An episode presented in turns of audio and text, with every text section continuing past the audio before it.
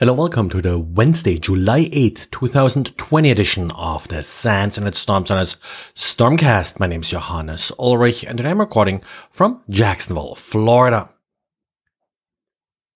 So today I was kind of hoping we could wrap up the F5 big IP vulnerability issue. After all, we do have the workaround for a week now.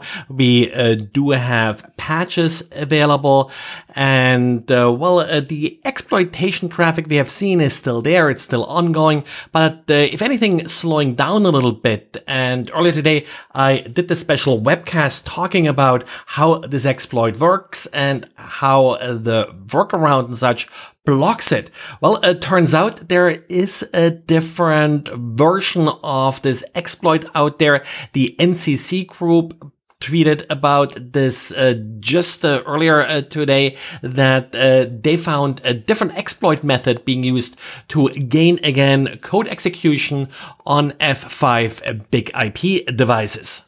And again, this is something they have seen being used in the wild, and it's not blocked by the simple workaround that F5 published that basically just blocks the dot dot semicolon in the URL. We'll see how this will develop, but uh, looks like that you still need to patch quickly and definitely please make sure that uh, you isolate the admin interface from the public. But since these last couple weeks, all the Citrix ADC admins sort of laid back and watched the F5 big IP admins sweat, well, uh, today Citrix came up with updates for Citrix ADC and Citrix Gateway, fixing 11 different vulnerabilities. Nothing here outrageously bad. There is uh, one kind of interesting uh, vulnerability, CVE 2020 8194.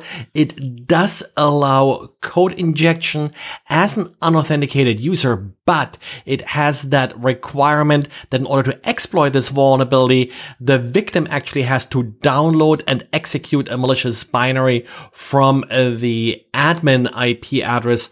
So I'm not even sure how uh, this would all uh, work out exactly. Doesn't look very likely that someone can come up with sort of a reproducible uh, exploit here. There are a couple of cross-site scripting vulnerabilities that do affect the administrator. So that may be a way how, for example, some malicious code could be injected. And Citrix also points out that configuring a dedicated admin interface and restricting access to that is important in order to lessen the impact of many of these vulnerabilities.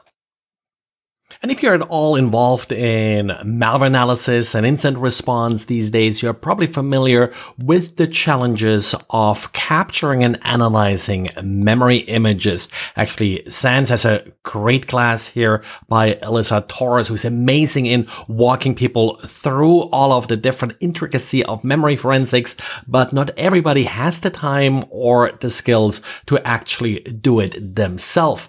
So Microsoft to the rescue. Microsoft today released to the public Project Freta, which uh, is an online service that allows you to automatically analyze memory snapshots. Now it's targeting virtual machines. In virtual machines, it's usually pretty straightforward to get a decent snapshot of a virtual machine's memory image. You upload it to Microsoft and I don't know how long it takes, but after a while, you'll get a fairly detailed report back and they have some samples here that lists processes that were running, also analyzes files in memory and a number of other features that you typically get out of memory forensics. It also tries to find indicators of malware, in particular rootkits running on that machine.